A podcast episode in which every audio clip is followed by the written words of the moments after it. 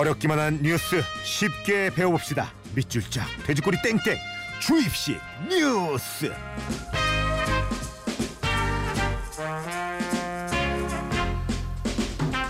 정말 제가 매주 만나면서 뭘 여쭈어도 모르는 게 없는 남자입니다. 음. 굿모닝 FM의 personal 뉴스 트레이너 시사평론가 김성환 씨 안녕하세요. 네 안녕하세요. 자 오늘 또 어, 굉장히 궁금한 뉴스들이 많이 준비가 돼 있네요. 이거 오늘은 바로 시작해야 될 것 같은데요. 네 시작하기 전에 할 말이 예. 있어요. 어? 홍철 씨 옷이 예. 우리 어렸을 때 한 네다섯 살짜리 애들 예.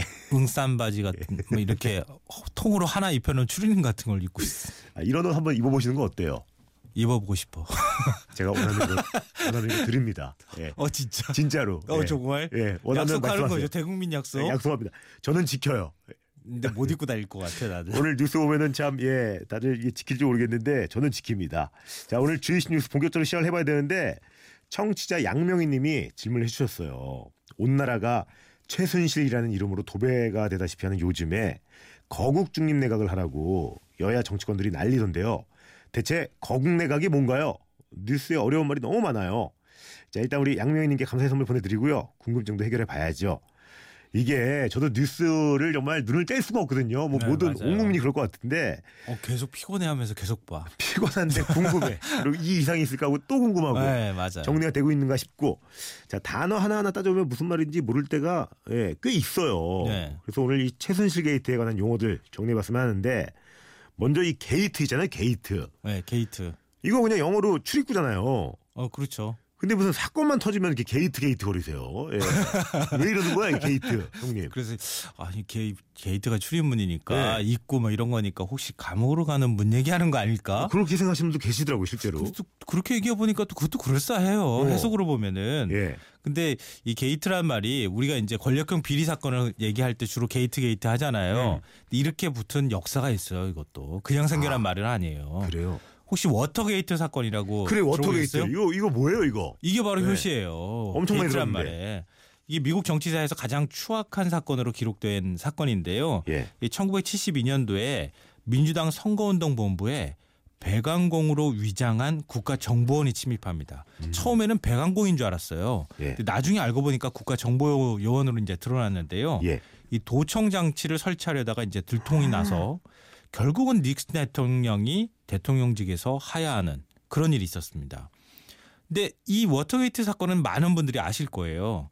근데 이 도청 사건이 발생한 빌딩 이름이 뭔지 기억하시는 분들이 있을까요? 뭐였죠? 홍철 씨 알아요? 모르겠어요. 이거 모르면 안 되는데 예. 저는 왜 워터게이트 사건이라고 하겠어요? 아 그럼 이름이 워터게이트 빌딩에서 일어났으니까 워터게이트 사건이지. 음. 그래서 그 빌딩이 게이트라는 이름을 달고 있었기 때문에 일종의 뭐 춘, 물, 문, 출구 뭐 이게 이제 감춰진 비리가 터져 나오는 출구 뭐 이런 얘기들로 이렇게 연결이 돼 가면서 아 이게 상징적인 거구나. 예, 정치 예. 비리 사건과 뭐 일종의 이제 게이트가 일맥상통한다 이렇게 보고 그 이후부터 이제 게이트, 뭔 게이트 이렇게 이제 붙이기 음. 시작했는데요. 네. 미국에서는 이 클린턴 대통령의 성 스캔들이 일어났을 때 무슨 게이트라고 이름 붙였는지 기억하세요?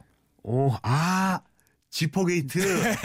아, 아 그래 그래. 우리나라에서도 한보 게이트, 진승현 게이트, 이용호 게이트, 뭐 신정아 게이트, 뭐 뭔 사건만 터지면 게이트 게이트 그렇죠. 하는 신정아 거죠. 게이트 맞아요 맞아요. 예. 다 기억이 나네요. 어 그러면 이 저도 이거 검색해서 알아봤는데 처음에 그 실시간 검색어에 나왔을 때는 그 아직도 그 비선 실세 좀 헷갈려 하시는 분도 계시더라고요. 네, 언론에서 그 최순실 씨를 비선 실세라고 부르잖아요. 네.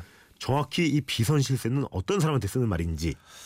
아, 설명을 굳이 하자면 예. 대통령은 누가 그 아 대한민국은 누가 대통령이죠. 예. 예. 이 통치를 하죠. 대통령이. 대한민국을 통치하는 사람은 대통령이죠. 국민이 선출하는 거죠. 그렇죠. 국민이 권력을 위임해 주는 거죠. 그렇죠, 대통령한테. 그렇죠. 예.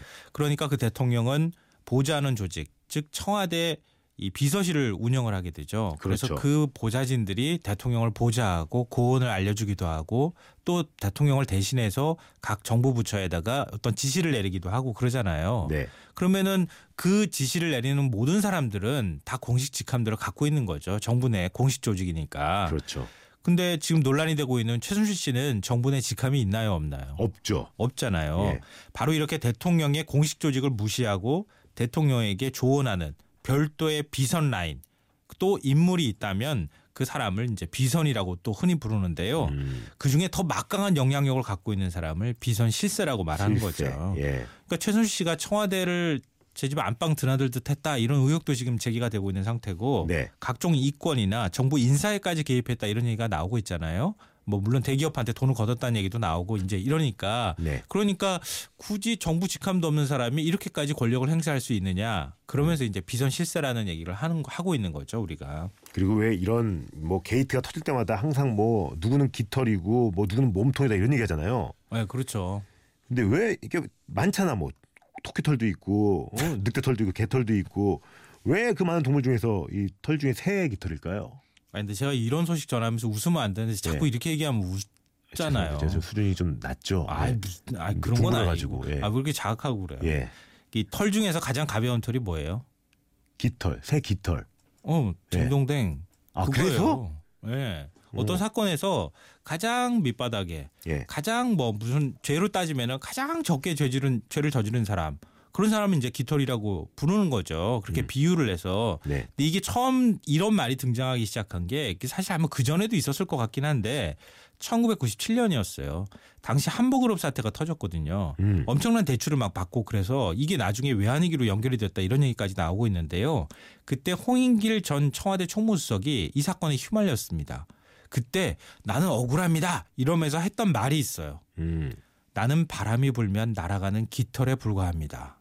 이렇게 얘기했어요. 오. 근데 깃털이 혼자 있을 수가 있습니까? 몸통이 있어야지 깃털이 아, 몸통에 있겠죠. 붙어 있는 예. 거잖아요. 깃털은. 음. 그러니까 청와대 총무수석이 깃털이면 몸통은 그럼 누구야? 이런 말이 나왔고 검찰이 깃털들만 싹 잡아가고 몸통은 그럼 가만 놔두는 건 말이 안 된다. 네. 뭐 이런 얘기가 나왔던 거죠 그때. 음. 근데 이제 몸통 깃털 사건에 공통점이 있는데요.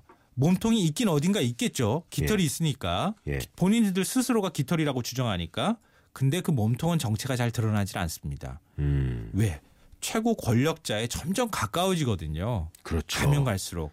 못 건드는 거죠. 예, 예. 그래서 그냥 쉬쉬하고 넘어가는 일이 예전에는 많았다는 거죠. 아, 이러면 안 되는데요. 그렇죠? 네. 깃털 말도 뭐 범털, 개털이란 말도 많이 쓰잖아요. 이 범털 개털이라는 말을 안다는 거는 제가 여러 사람한테 물어봤는데요. 이거 네. 아시는 분들 많지 않을 거예요. 홍철 씨는 나랑 같은 세대라는 거를 증명하는 얘기예요. 이게. 영화 보면은 네. 예. 그렇게 많이 나오더라고요. 오 맞아요, 맞아요. 죄수들 나오고 이럴 때. 오 예, 오 아시는구나. 어. 딱 그럴 때 사용하는 말인데요. 이게 깃털 몸통 뭐 이거하고 거의 비슷한 얘기 의미라고 생각하시면 될 것 같아요. 예. 근데 원래 제수들이 사용하는 은어인데요. 이 언제부터 사용했는지는 좀 정확하지 않은데 한마디로 감옥에 들어가서도 대우받는 정치인이나 재벌 이런 사람을 범털이라고 부릅니다. 음. 군대처럼 감옥도 사실은 요즘에 돈도 좀 있어야 된다고 얘기를 많이 하는데요. 이 감옥에 가면은 이제 영치금을 넣어주게 되잖아요 외부에서 음. 우리 군대 가도 부모님한테 용돈 주세요 이런 말들 많이 하죠. 그렇죠. 근데 그거 가지고 이제 맛있는 것도 사 먹고 뭐 필요한 것도 사고 이렇게 하는데요. 감옥도 사실 비슷해요. 음. 영치금이 좀 넉넉하게 들어오면은 그 영치금 가지고 감옥에서 사식도 사 먹고 이제 그렇게 하거든요. 근데 감옥 안에서도 사실 차별이 없을 것 같지만 이렇게 돈에 따라서 차별이 생기고 네. 권력에 따라서 차별이 생기거든요. 그러니까 그 안에서도 권력 행세를 할 수 있는 사람들을 범털이라고 부르고요. 이게 호랑이 털. 이게 아무래도 좀 호랑이라고 하면 밀림에서 아, 정글에서 굉장히 좀 무서운 존재잖아요. 네. 이제 그런 호랑이 범털이라 홈터 호랑이 털에 비유해서 범털이라고 하고 그렇지 않은 사람 뭐 호랑이 앞에 서면 걔는 정말 초라한 존재잖아요. 네. 그래서 개털에 비유해서 범털 개털 이렇게 얘기를 하는 겁니다. 네, 진짜 이제 하고 싶은 얘기는 이런 건데 그 검찰 조사를 받은 최순실 씨의 모습을 두고도 말이 많았잖아요. 어, 그 왜뭐. 수의를 안 입고 사복을 입고 있냐, 이거 특혜 아니냐. 이거는 어떻게 되는 거예요? 진짜 무슨 특혜라도 되는 건가요? 아, 이거 우리 국민 분노가 워낙 뭐 지금 네. 뭐 분노가 극에 달하는 상태이기 때문에 뭐 하나 작은 작은 것만 나와도 이거 뭐 너무 특혜 아니냐 이렇게 말씀하시는데요. 특혜는 아닙니다. 아 그래요. 예. 음. 그러니까 살인범들이나 우리 중죄를 저지르는 사람들이 그러니까 피의자들이 재판을 받는 모습을 보면 푸른색 수의를 그렇죠. 입고 호송차에서 내리는 모습 본 적 있죠. 그렇죠. 홍철 씨는 있죠. 아 그럼요, 그럼요. 예. 역시 홍철 씨는 나랑 같은 세대입니다. 네. 옛날에 그랬어요. 옛날에. 음. 그러니까 이걸 기억하시는 분들은 나이가 좀 있으신 분들인데요. 이 1990년대 초반까지는 그랬습니다. 재판에서 최종적으로 이 유죄 판결이 난 피의자는 기결수라고 하고요. 음. 아직 재판 중인 피의자는 미결수라고 해요. 음. 이때까지만 해도 기결수와 미결수를 구분하지 않고 다 푸른색 수의를 입혔어요. 그러니까 재판에 오는 사람은 다 푸른색 수의를 입었거든요. 네. 근데 인권운동가들이 헌법 소원을 냈습니다. 아니 우리나라는 무죄 추정의 원칙이라는 게 있는 나라인데 그러면 복장이 미결수는 기결수하고 달라야 되는 거 아니냐. 그 사람도 똑같이 죄인을 죄인 취급하면 안 되지 않느냐 이렇게 해서 이 주장이 받아들여졌어요. 음. 이때부터 기결수는 그냥 푸른색 수의를 그대로 입고요. 미결수는 구분을 하기 위해서 황토색 옷으로 바꿔 입혔습니다. 음. 그러니까 요즘 재판 받으러 나오는 사람들 이렇게 피의자들 자세히 보시면은 황토색 옷 입고 나오는 모습을 보실 수 있을 거예요. 근데 음. 그런데 왜 최순실은 왜 그냥 사복을 입고 왔어? 또 이런 의문이 생길 수 있잖아요. 그렇죠. 재판 법정에서 재판을 받으러 갈 때 이럴 때는 사복이 입는 게 허용이 됐어요. 아 그렇군요. 근데 네. 최순실 씨 같은 경우에는 검찰 수사를 받다가 긴급 체포가 됐잖아요. 네. 또 구속영장도 아, 영장도 아직 발부되지 않은 상태거든요. 그러니까 본인이 원하면 언제든 사복을 입을 수가 있는 거죠. 음. 그러니까 이게 피의자 인권 보호도 있으니까. 근데 하나 재미있는 사실은요. 재판이 시작이 되면 사복을 입는 피의자가 많지 않다고 해요. 왜 그러냐면은 사복을 입고 법정에 나가면 판사가 볼 때 어떻겠어요? 아, 건방져 보일 수 있으니까. 어, 죄를 뉘우치는 것 같지도 않고 그러니까 음. 이 이러면 원래 입어도 되는데 피의자가 볼 때 아 이건 좀 불리할 것 같다 그래서 사복을 거의 안 입죠 사실은. 그 최순실 씨가 수감된 서울구치소 독방을 두고도 너무 시설이 좋다고 뭐 이런 얘기가 많잖아요. 네. 그 신문 보니까 막 다 나오더라고요. TV도 있고 뭐 예, 이렇게 막. 홍철 씨그 예. 구치소하고 교도소의 차이 아세요? 뭡니까? 그러니까 구치소는 피의자들이 잠시 머무는 곳. 네. 그러니까 재판을 받는 기간 동안 형이 확정되기 전까지 머무는 곳이고요. 네. 교도소는 형이 확정된 죄수들이 가는 곳입니다. 음. 그러니까 재판이 그 판사가 마지막으로 판결을 땅땅땅 하고 난 다음에는 교도소로 이감이 되는 거예요. 네. 이제 그렇게 그런 건데요. 지금 최준실 씨는 서울 구치소에 머물고 있다고 하죠. 그렇죠. 독방에 머물고 있는데요. 아무래도 구치소는 이 교도소보다는 조금 더 시설이 좋을 수밖에 없습니다. 근데 음. 독방이니까 약간 특혜를 받는 측면은 좀 있기는 한데요. 그렇다고 구치소 생활이 편하냐? 그것도 아니에요. 아침 6시 음악 소리에 맞춰서 기상도 해야 되고요. 아침 점호도 해야 되고 또 아침 7시 아침 식사하고 뭐 일반적인 교도소에서 나오는 아침 식사하고 똑같은 거 합니다. 뭐 혼, 혼식이죠. 그러니까 보리쌀하고 그냥 쌀밥하고 섞여 있는 거 먹고 방에서 식기를 받아 먹어야 되고요. 독방 같은 경우에는 자기가 식기도 직접 씻어야 되고 뭐 거의 특혜가 그렇게 없다고 생각하면 되는데요. 이 이게 이제 우리는 아이 뭐 세상에서 힘든 일 다 겪은 사람은 들어가 가지고 그런데 생활하는 게 가능한데 네. 막 떵떵거리는 사람들, 막 돈 많고 권력이 있었던 사람들은 아, 굉장히 그 공간에서 답답해합니다. 네. 미칠 것 같죠. 자 얘기하다 보니까 뭐 궁금한 게 많아가지고 이것저것 질문이 많았는데 우리 청취자 양명희 씨가 보내주신 질문이 있었죠. 거국 중립 내각 이 말은 무슨 뜻이에요 정확하게? 지난주 개헌 얘기할 때 분권형 대통령제 설명드린 적이 있었잖아요. 네. 기억하시겠어요? 이현 네. 집정부제. 그거랑 거의 똑같다고 생각하시면 돼요. 대통령제와 내각제의 장점을 같이 갖고 있었던 제도라고 볼 수 있는데요. 음. 그러니까 대통령은 외치를 맡고 총리는 내치를 맡는 거잖아요. 그러니까 지금 최순실 씨 관련돼 있는 사건에서 국정 공백이 발생하니까 박근혜 대통령이 권력을 대폭 내려놓고 총리한테 권한을 대폭 이양해라.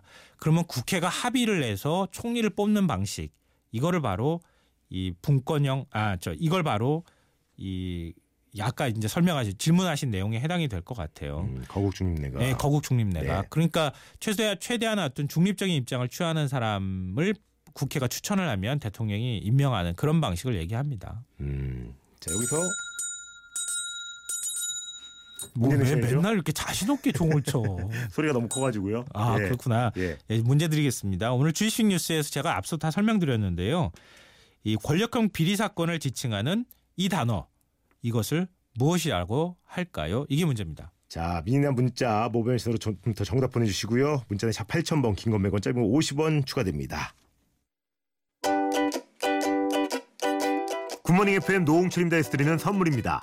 언제나 밥맛 좋은 충주 미소진 쌀에서 쌀, 신선함의 시작 서브웨이에서 샌드위치 교환권, 신라스테이 구로에서 조식 포함 호텔 숙박권, 웅진 플레이 도시에서 워터파크 4인 가족 이용권, 파라다이스 도고에서 스파 워터파크권, 서점다운 서점 영풍문고에서 문화상품권, 해외 직구 배송 대행 아이포터에서 이용 상품권, 명품 블랙박스 마이든에서 5인치 블랙박스, 75가지 영양소 얼라이브에서 멀티비타민, 원료까지 생각한다면 고려은단에서 영국산 비타민 C, 농협 홍삼 한삼인에서 홍삼 순액 골드, 엄마의 마음을 담은 글라스락에서 유리 밀폐용기 세트, 더 페이스샵에서 더 테라피 오일 블렌딩 크림, 대한민국 면도기 도르코에서 면도기 세트 이태리 명품 로베르타 디 까메리노에서 차량용 방향제 큐원 상쾌한에서 간편한 숙취해소 제품 주식회사 홍진경에서 만두 세트 교동식품에서 하우촌 탕류 세트 건강식품 전문 GNM 자연의 품격에서 마키베리 파우더 주식회사 예스폼에서 문서서식 이용권